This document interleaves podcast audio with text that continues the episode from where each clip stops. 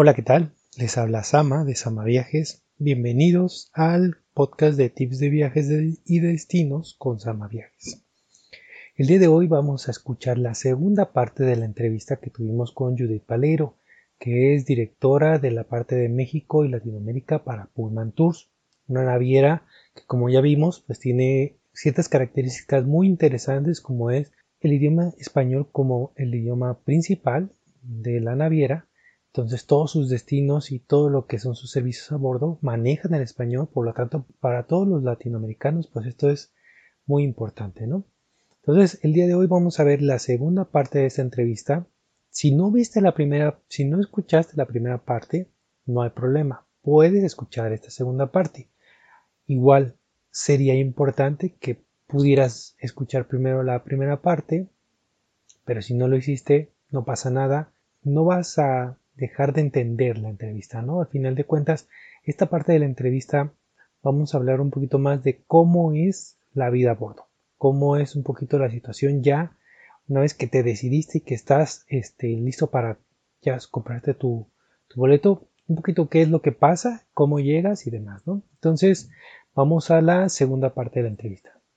Y a ver, para alguien que nunca ha pensado ni siquiera en un crucero, Platícanos un poquito, por ejemplo, de cómo es la experiencia de, de inicio, ¿no? La, la de embarque de una persona que llega y va a ir a tomar un crucero. Sí, eh, eh mira, eh, y bueno, hablando este, de estos primeros cruceristas, ¿no? Yo, yo, yo te diría eh, que me parece una excelente pregunta porque yo creo que hay muchos miedos, ¿no? Entonces, primero, que venzan ese miedo y que vayan y prueben, porque de verdad que una vez que viajas en crucero, el 85% de los viajeros se vuelven cruceristas. O sea, es de verdad quieres volver a repetir la experiencia. Entonces, ¿cómo es la experiencia de un primer viaje?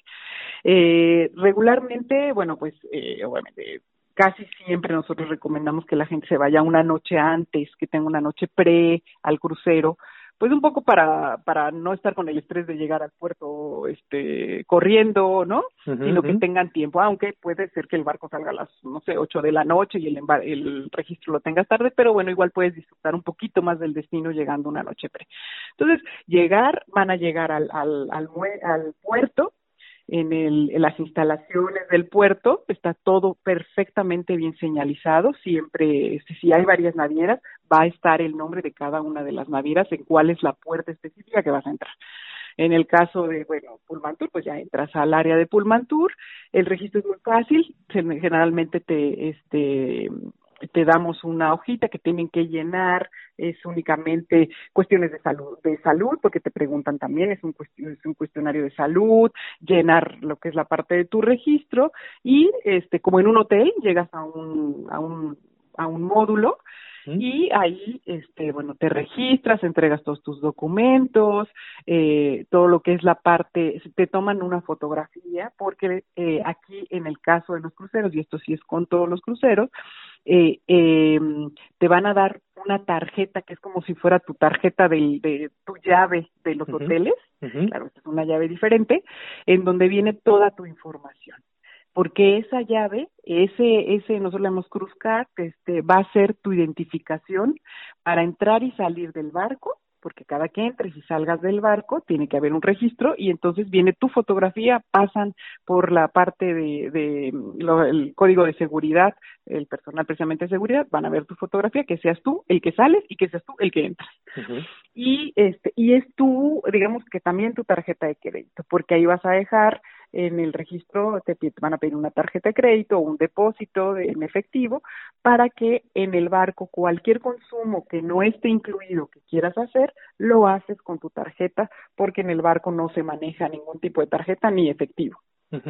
Entonces, cuando quieres comprar algo en las tiendas este, libres de impuestos, vas con tu tarjetita, esa misma tarjetita que abre tu cabina, que te, con la que sales y entras del barco, es con la que vas a estar utilizándola todo el tiempo en el barco cuando hagas algún tipo de compra, o en el casino, o en el spa, o te digo, comprando algún souvenir o lo que sea, todo eso es eso es en tu llave. Entonces llegas, te registras, te toman la foto, luego te hacen que pases a un ya a, para para accesar digamos que al barco y en la entrada siempre te van a estar tomando alguna foto, que es tu foto de bienvenida y que después la vas a poder ver en las pantallas y demás y comprarla si es que es el gusto de, los pasajeros por llevarte un recuerdo de tu, de tu ingreso al barco. Y después ya pasas un, obviamente un arco de seguridad y subes al barco y ahí nuestro personal, este, los tripulantes los están recibiendo y los acompañan hasta sus habitaciones para que, este, a sus cabinas para que ya empiecen a disfrutar de la vida a bordo. Y ahí empieza la vida a bordo y ahí empieza la vida a bordo. Y algo muy importante es que todas las noches, bueno, todos los, todos los días van a, van a estar recibiendo la información de las actividades del día siguiente para que se puedan programar. Ah, muy entonces se llama diario de a bordo. Entonces en el diario de a bordo vas a ver el show de mañana va a ser el cómico este, ¿no? El ventríloco. El, este, el show eh, también, pues, ¿cuál es la vestimenta sugerida? Eso también, por ejemplo, hay noches que son noches temáticas, ¿no? Entonces, por ejemplo, va a haber una noche de piratas, entonces te dicen, mañana es la noche de piratas, por si te quieres disfrazar. Mañana es la noche de blanco, entonces toda la gente se viste de blanco, ¿no? Entonces, todo ese tipo de cosas te dicen cómo va a estar el clima, a dónde vamos a llegar, para que sepan todas las actividades, los el destino al que vamos a llegar y viene una breve información, eh, todas las actividades que va a haber durante el día, desde los shows, lo que es este eh, los bares a qué hora abren, a qué hora van a estar eh, los, por ejemplo, la música del trío, de los cantantes y demás en cada uno de los bares y demás para que la gente esté atenta a las actividades que se van a presentar al día siguiente, inclusive actividades como clases de salsa o este tenemos talleres, eh, taller de atelier y entonces te enseñan a hacer manualidades, a qué hora van a hacer ese tipo de, de actividades y de, y de reuniones y en dónde es. Entonces, toda, toda la información viene ahí y te digo también información del destino al cual vamos a estar llegando al día siguiente. No, pues está, muy completa. Está muy completa ahí la información para que la gente pues siempre esté pendiente de qué es lo que va a pasar al día siguiente, ¿no? Así es, así es. Que por ahí mencionabas un poquito de la vestimenta. Esa información de vestimenta también es importante, ¿no? Sí, claro, claro. Sí, regularmente, eh, bueno, como que son eh, muy eh, parecidos, digamos, en cada uno de los itinerarios, lo que manejamos. Entonces, casi siempre hay eh, noches temáticas. Entonces, por ejemplo, tenemos un día que es el tradicional, que es el, digamos, que el cóctel con el capitán, que es nuestra noche, digamos, la, la noche de gala, ¿no? Entonces, eh, puede ir la gente desde gente que va de largo y muy arreglada y demás, o hay gente que va, digamos, tipo cóctel, un poco más sencillo y demás. Entonces siempre va a haber una noche que vamos a tener el, digamos que la noche cóctel con el capitán. ¿Y qué se hace ese día? El capitán se toma fotografías con los pasajeros en un horario específico y también da una presentación en el teatro eh, de obviamente de la actividad a bordo, de los tripulantes, de quiénes son las personas que están, eh, digamos que en los puestos eh, importantes, digamos que del barco, claves, ¿no? Desde quiénes son los cabinistas, qué hacen y da una pequeña descripción. La verdad es que se hace un, un, un, evento muy, muy, muy ameno y además pues muy interesante porque nos cuentan un poco de la vida a bordo. Eh, por ejemplo, hay otro día que regularmente siempre tenemos que va a haber una noche que va a ser la noche de blanco. Y es muy lindo porque entonces ves en la noche toda la gente prácticamente vestida de blanco hay otros eh, noches ya temáticas, por ejemplo, cuando hacemos Dubai hay una noche árabe, hay otras, hay otra, por ejemplo, que va muy del, muy ligada a los shows que tenemos también que presentamos, que es de los de los años 20. Pues hay gente que sí le gusta, eh, digamos que eh, llevar su atuendo y disfrazarse de los años 20 porque es la noche de los años 20, porque el show es de los años 20 hay otras personas que no, entonces también se hace, se puede compartir previo a que los pasajeros vayan a iniciar el viaje, se les da la información de la vestimenta de ese itinerario y entonces pueden ir preparados con, con obviamente el, vestuario que se va a requerir.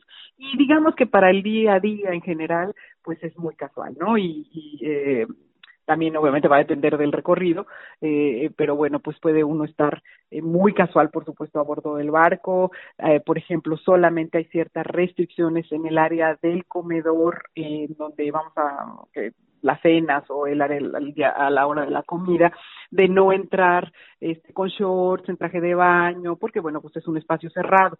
Si están en traje de baño, pues está también el área de, del área de la alberca, donde también tenemos una zona de de buffet y de, y de comida y de pizzas y demás, entonces que se puede estar también este, digamos que relajado. Entonces, todo este tipo de cosas que también es importante que la sepan para llevar, pues obviamente, eh, la, ropa adecuada para cada uno de los recorridos.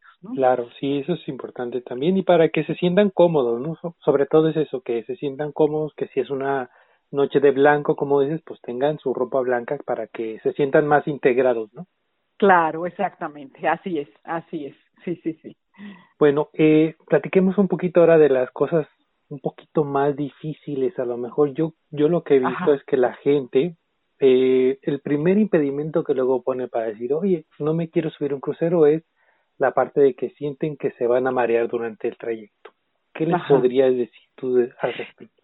Mira, yo creo que cada vez más los barcos van teniendo, pues obviamente, un, eh, la tecnología y toda la parte de la ingeniería que se va incorporando en, los barcos, de hacer eh, barcos mucho con, con mayor, digamos, capacidad de estabilizadores, ¿no? Entonces, sí, obviamente, sí, sí se llega a sentir un, cierto movimiento, pero a veces es, es imperceptible, ¿no? Realmente aquí una de las eh, condiciones yo creo que es, eso es uno de los principales temores de la gente. Es que me voy a marear. yo me subí en un barquito que cruza de no sé a dónde eh, y es diferente. O sea, un barco de las dimensiones de los de los cruceros son enormes. Este cuentan con con de verdad unos estabilizadores maravillosos y bueno, pues por supuesto también lo que es la parte del eh, digamos que el capitán y todos los los oficiales que van eh, al mando del, del de la dirección del barco, pues van viendo las condiciones de cada lugar y entonces pues obviamente se van por las, ahora sí que se van por las zonas donde menos nos cause este la sensación de movimiento. Y otra de las cosas importantes también decirle a la gente, porque luego también es un poco de saber cómo cuidarte para que no te dé la sensación del mareo, ¿no? Eh, muchas veces la gente empieza a sentir tantito el movimiento y, y lo que eh, y toma mucha agua y lo peor que puedes hacer es tomar agua. Porque el agua lo que hace es precisamente el mismo movimiento que tienes, o sea, que está que pueda tener el barco, lo estás teniendo en el estómago, entonces eso te provoca mucho más mareo. Entonces la recomendación principal, que eso es uno de los temas, es que siempre tengas alimento eh, este, en el estómago siempre, ya sea fruta, siempre va a haber eh, algo al eh, comida. Entonces, sobre todo comer fruta, tener, no dejar espacio vacío, digamos, o tiempos muy largos de no tener alimento en el estómago, porque eso es lo que muchas veces produce esa sensación del mareo. Entonces, estar comiendo, este, digo, con, con, con, regularidad, pues eso también nos va a ayudar a disminuir la sensación. Y llega un momento que de verdad es que ya ni, ni lo sientes, ¿no? De pronto ni siquiera te acuerdas que estás en el mar, ¿no? O sea, porque lo estás viendo, pero, pero en realidad a veces se te va también la, la noción, estás en el teatro y ni te acuerdas que estás en el, en, el mar, ¿no? Entonces, todo ese tipo de cosas que, que ayudan. Entonces, sí,